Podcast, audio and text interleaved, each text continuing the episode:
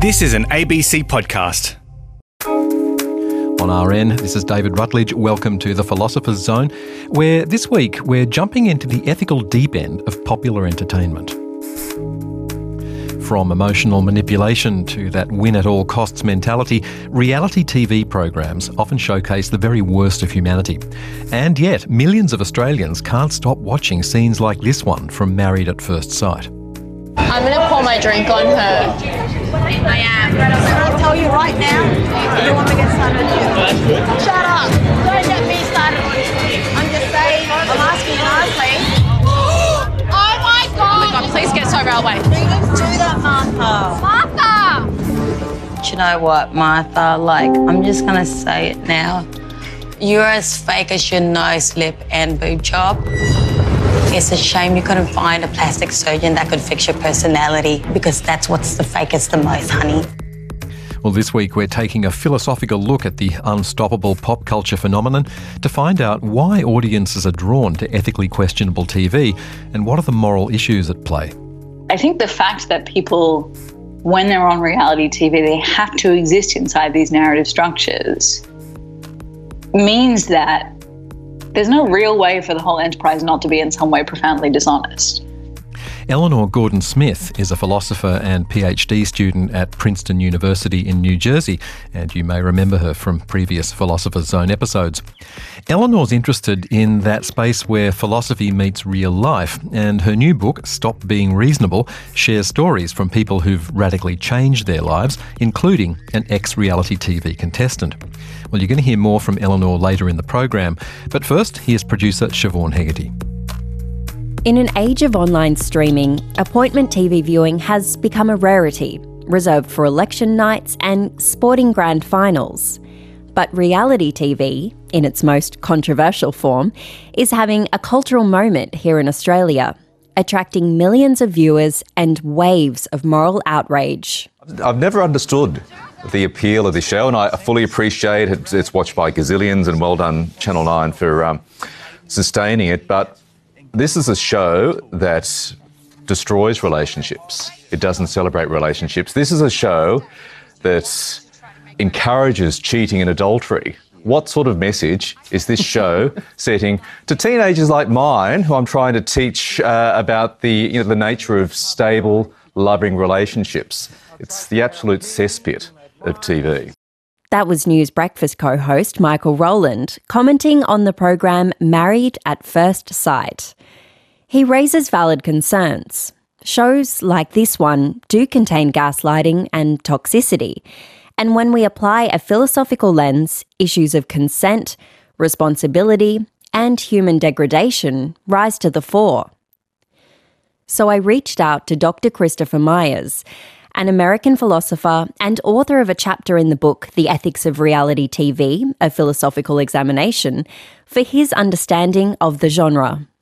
So the general definition I came up with is largely unscripted, using non-professional actors and trying to capture aspects of reality in ways that more fictionalized accounts don't accomplish. So that can be everything from a National Geographic show on bears to the most horrid relationship driven toxic kind of show that you're describing. If you're going to ask the question generally, can we ethically consume reality television? The answer has to be yes, because there's so many really terrific versions. If the question is, do the shows that appeal to our more baser instincts, are those appropriate for airing and for consuming? That's, again, a, a very different kind of question. In the chapter that you write, you say much of reality TV clearly uses persons as a means. Can you describe what you mean there in regards to Kantian ethics? It's a little tricky in Kant. He talks about using persons as a mere means.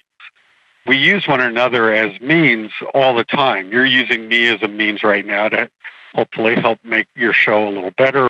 I'm using you to learn more about what's going on in Australia. But critically, we're both consenting to this. We both understand what's at stake. We're both hoping to gain something from it. Using somebody as a mere means is to force them to engage in behavior to which they have not consented and cannot, in any rational moral context, in fact consent.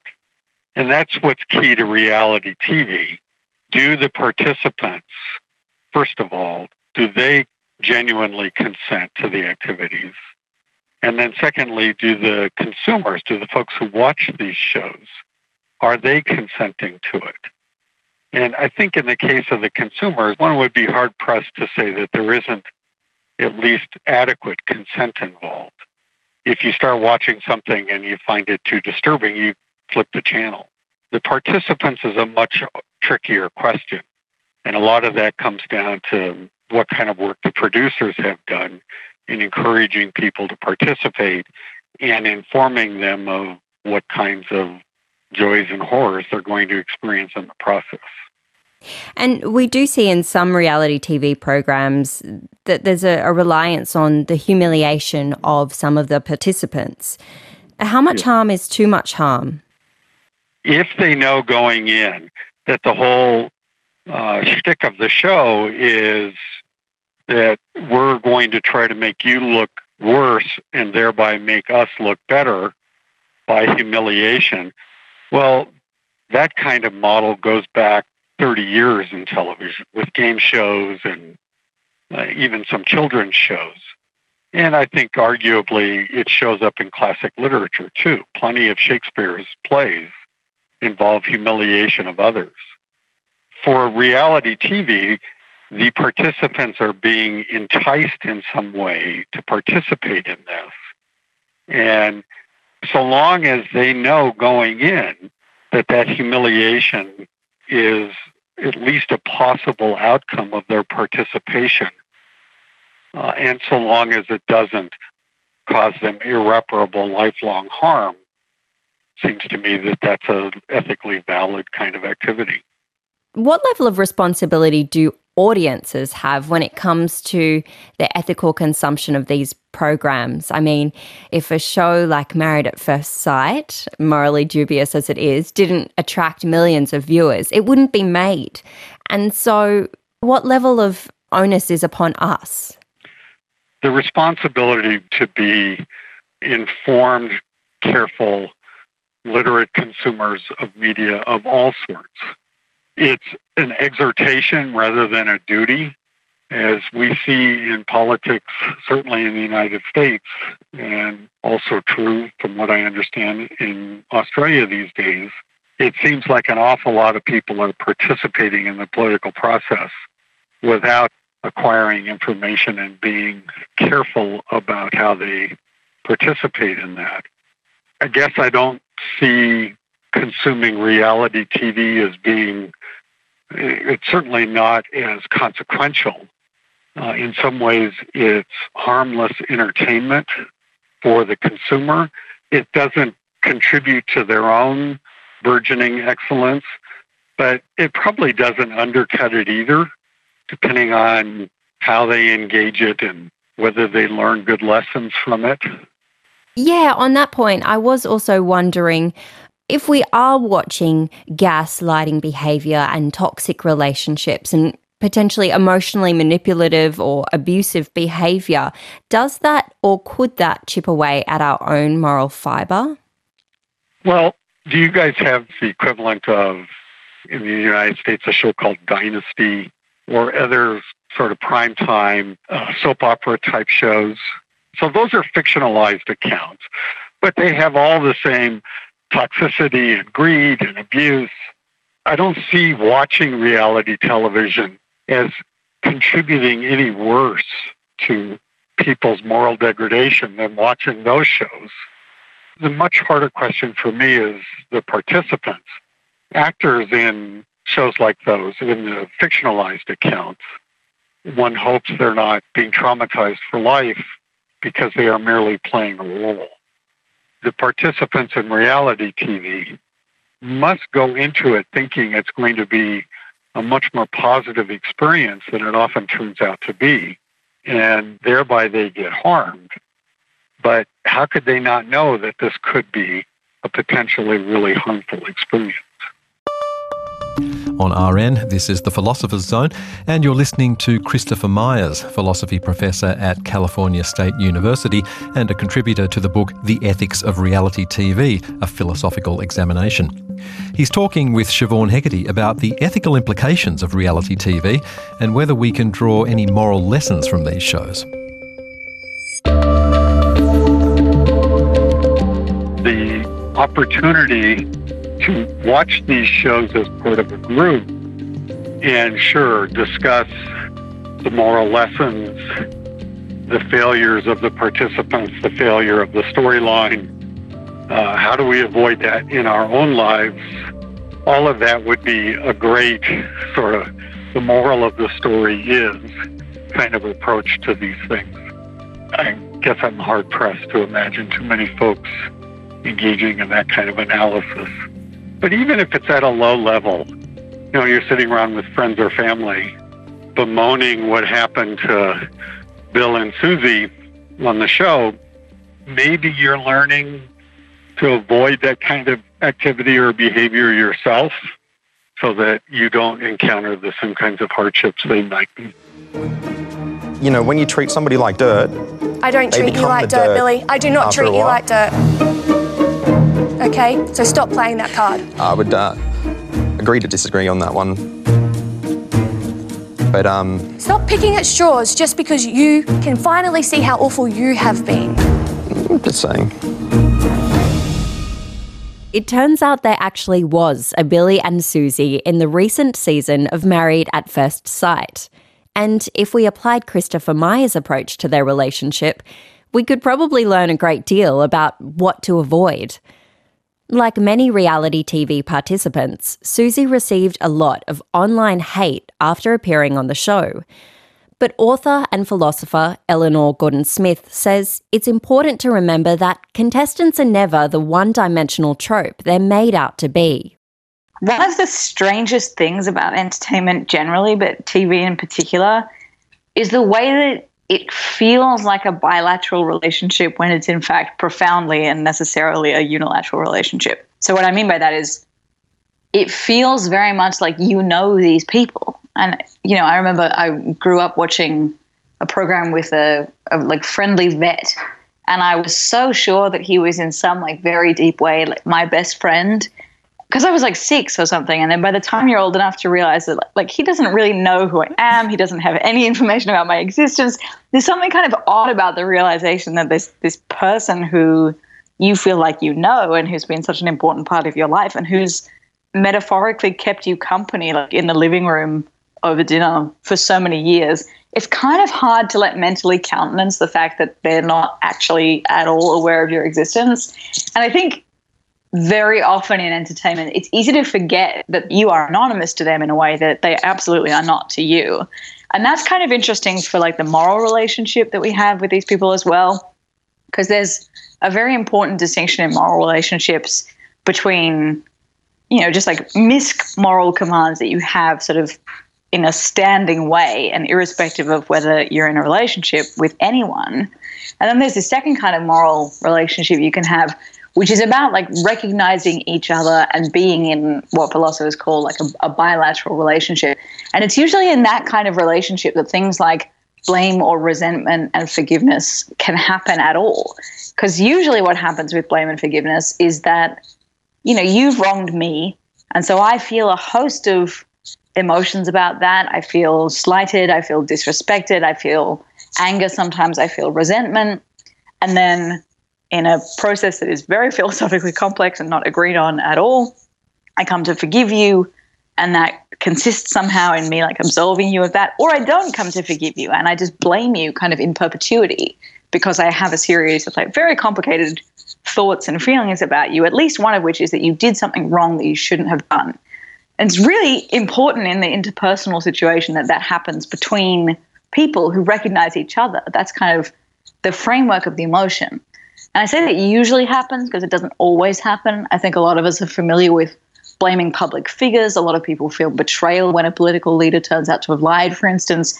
But the reality TV case is a really interesting one because it's one where you have the illusion of knowing this person and of having spent time with them because in a real sense. You have spent time with them. They've been in your living room. You've, you've devoted so much time to like learning about their lives and learning their characteristics, and you know the sound of their voice.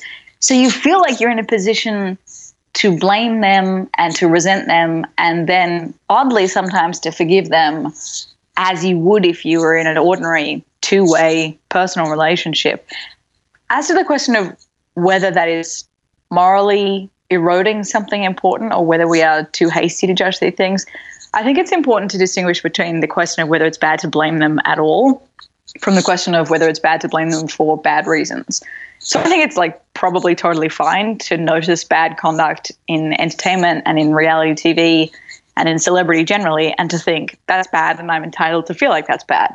Indeed, I think one of the really important functions of these sorts of things is that it can let you see from the outside some treatment that you might be blind to when it happens to you. And often you know, we talk about consciousness raising and these sorts of things. Often it's only when people see other people, whether it's their friends or even someone in a reality TV show being treated in a particular way, that they come to realize that they've been treated in that way and they can sort of see it from the outside. And in that way, you know, the aspect of being an audience member to that is really important because it lets you access things about that experience that you can't access when you're not in the audience and when you're actually in the experience. But that's totally separate from the question of whether it's okay or whether it's morally bad to blame them for bad reasons. I think you're absolutely right. I think that there can be something, some kind of itch that we want to scratch that feels like righteous blame but isn't. And I think that can be a sort of narcotic or an anesthetic thing that it's really interesting to decry other people. I think one of the tragedies of blame and of resentment more generally is that often the people who we're in a hurry to write off as irredeemably bad are actually bad for really understandable reasons. Lots of people have had bad childhoods and bad relationships and bad circumstances and bad education and a whole sort of conspiracy of circumstance for which they're not responsible goes into them acting really badly. And it's a kind of complex tragedy that that puts us in a position where the people who we most want to blame tend to be the people who have the most number of excuses for having behaved badly. I think that's an important thing to keep in mind, and I think it's important to distinguish blame for good reasons from blame that happens as a kind of recreation of feels good. Because what it's one of the things that is important to know about anger is it, it's a very useful emotion it's a very moral emotion it's based in righteousness and it can accomplish righteousness but it can also just feel good and it can become a conduit for all sorts of issues that you haven't worked out. I think that's important to keep in mind. Yeah, I mean, you list all of these explanations as to why somebody may not be behaving in the most moral way. But of course, when it comes to reality TV, there's not only their upbringing and social circumstances, also the fact they have producers in their face who may be coercing or encouraging them to act in a certain way. How do we reconcile that on top of their life experience? I think when we think about the ethical relationships that we have to things like reality TV, it's actually way, way more important to consider the producers and the people who create these things than it is to consider the people who star in them and the people who consume them. Because both the people who star in them and the people who consume them are just kind of like nodes on either end of this process. But the people driving the process, the people who are the creative force behind these things, are often, weirdly enough, the people that the public never sees. They're just kind of these invisible figures behind the scenes, often literally behind the scenes.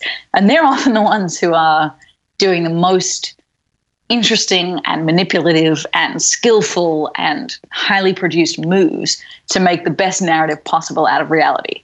And I think that often is the source of a whole lot of ethical confusion. Because here's the like grand secret about being an editor is that life is very bad at conforming to narrative. And anyone who has worked in any kind of documentary making or editing will tell you this it's extraordinarily hard to take the actual facts of a scenario and make them into a consumable three act structure because real events don't happen that way and real people don't arrive to us written that way. So there's an enormous amount of panel beating that has to go on behind the scenes in order for these incredibly complicated people to arrive to us as consumable, trope driven characters. And it's almost gotten to the point where the fact that they are a trope when they arrive to us is sort of the point. It's like three layers deep in irony at this point. You know, we watch each new season of shows where people are trying to date people or trying to marry people or trying to find the real one. And every season there's someone who's the catty one, and every season there's the one who's, you know, might have a shot with a person and then at the last minute ruins it. Like there's these frameworks that we know so well. But I think that often more than the actual, you know, quote unquote coercion by producers, I think the fact that people, when they're on reality TV, they have to exist inside these narrative structures means that there's no real way for the whole enterprise not to be in some way profoundly dishonest. You know, I mean, like reality TV at that point becomes something of an oxymoron, which of course we all know. And that's why we're tuning in, is that we want reality as a pantomime. We want the unreality of reality TV. But then, you know, a lot of a lot of the blame and the resentment and the attitudes that we get from those things, they are all too real. So there's a kind of disconnect that can happen there. In your upcoming book, you do dive into reality TV in terms of an ex contestant and their story. What did you learn from hearing about how the program affected their life course? This was such a fascinating story to work on. So, my research at the moment is on radical changes of mind and of how people accomplish them and how people don't accomplish them, and how little that often has to do with anything like our public idea of rationality. And it's super interesting to speak to people in detail about the moments that they change their minds about their biggest and most deeply held beliefs. And in this case, what happened was that this young man, Alex, had a very clear idea of who he was. He thought he was this kind of fancy upper class, rides horses, lives in the country, goes to Oxford, goes to Cambridge, this kind of, you know, British gentleman trope with which we're all familiar. And then he went on this reality TV show that asked him to train as a bouncer, as a, as a nightclub doorman during the European Football Championships. And the premise of the show was that he was going to have four weeks to learn how to do that. And at the end of that four weeks, he would sit in front of a panel of experts, and they hadn't been told which of the five bouncers they were looking at was not, in fact, a real bouncer. And they were going to watch them all do their job at bouncing for a night, and they would try to pick the imposter. And the whole show was structured around whether or not Alex would make it. And he does. He pulls it off in this incredible hour of TV that is well worth watching. But the really interesting thing for me and my research is that after the cameras stopped rolling, Alex got on the train to go back to his fancy upper class home and he realized that he actually wasn't at all sure which identity he'd been faking. He wasn't sure if he was really someone more like the bouncer or someone more like this character that he now felt he'd been playing for years, this sort of fancy man. And he then embarked on this incredible process where he, he basically just left everything he had behind and moved to Australia with no real plan of what he was going to do. And it's been years since then, and he sort of cobbled a life together for himself that is very interesting in its own right. But the really interesting thing about it is that in order to kind of come up with who he was, he had to let go of any idea of who he was. The only way that he could change his mind about his true identity was to stop doing the very thing that the reality TV producers had been trying to do, namely writing a story about a kind of person. He had to let go completely of any idea of archetype or of what he already believed. And he had to just kind of stand back and be an audience member to himself and watch as he behaved in certain ways in lots of little actions every day. And it was only by watching himself behave that he kind of came to a new understanding of who he was. And that understanding felt real because it was free of story and narrative archetype. So it's a super interesting case where the very fact that we exist and see things through narrative can, in fact, do the very thing that reality TV is meant to do, namely, can undermine that reality.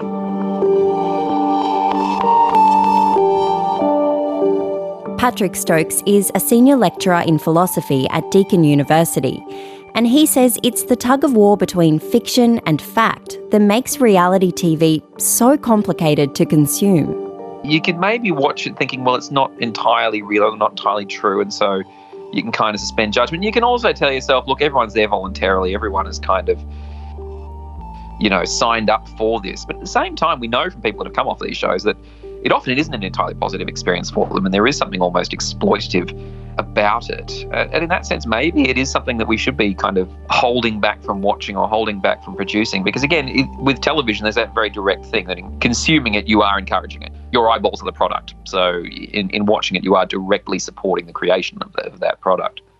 Absolutely. And if a show like The Bachelor or Survivor didn't rate, it wouldn't be made. So how do you portion up the the level of responsibility between the producers, the makers of the program, the contestants who sign up for it, perhaps without realizing what they're getting into, and then the audiences? I do think the ultimate responsibility rests with the producers. Because I mean, at the end of the day, they're the ones who can make the, the decision to to go ahead and do this or not do this, or they can do interesting things where they actually subvert the format, right? Where they sort of do some fourth wall breaking in a way that that kind of calls everyone's attention to the fact that this is all artificial or that that, that the audience is being manipulated. There there actually probably are a lot of really interesting avenues for sort of subverting the genre itself on the part of producers. Uh, whether they take those opportunities or not is another question. Yeah, so often reality TV does focus on the negative, on toxic relationships, on competitiveness, but can they also inspire the best in us and and lead us to following Aristotle's definition of a good life? Well, Aristotle's definition of a good life would make very bad television. That's that's kind of the problem there. For, for Aristotle, everything's about moderation, and moderation would be absolutely unwatchable. So, yeah, in a way, because you want extremes to generate entertainment, uh, anything like a kind of Aristotelian view of the good life is just going to make for very dull television. Could reality TV be a force for good? No doubt it could. No doubt there are ways in which it, it could be, but it could just as easily manipulate people in that way too and deliver a very schmaltzy version of good or a better life. You know, something that kind of leaves you emotionally satisfied and with a warm fuzzy inner glow, but then doesn't actually affect any real change in the world or cause you to affect any real change in the world. So there's that risk too. So, should we engage in it at all?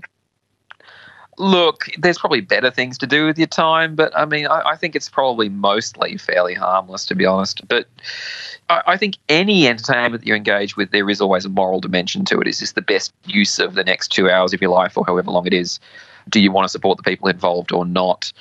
But at the same time, you know, everyone needs a break, everyone needs entertainment, and there is something positive sometimes about just sitting down and watching something really mindless that you can just zone out into. So, yeah, it, it's a complicated decision, and as with all ethical decisions, it ends up being very much a matter of what the Greeks called phronesis, practical wisdom. It's a matter of, of seeing the situation and judging based on the specifics of the situation. Associate Professor Patrick Stokes from Deakin University there. And before that, you heard Eleanor Gordon Smith, an Australian philosopher based at Princeton University and the author of Stop Being Reasonable, an exploration of rationality and radical changes of mind. They were both speaking there with producer Siobhan Hegarty. And keep an eye out for Eleanor Gordon Smith. She's going to be back on the program in the not too distant future. And if you're interested in reading more about the ethics of reality TV or Game of Thrones or perhaps the work of morally tainted artists, then Siobhan Hegarty has produced a great series of articles on these topics for ABC Life, and we'll put a link to those on the Philosopher's Zone website. Thanks for your company this week. I'm David Rutledge. See you next time.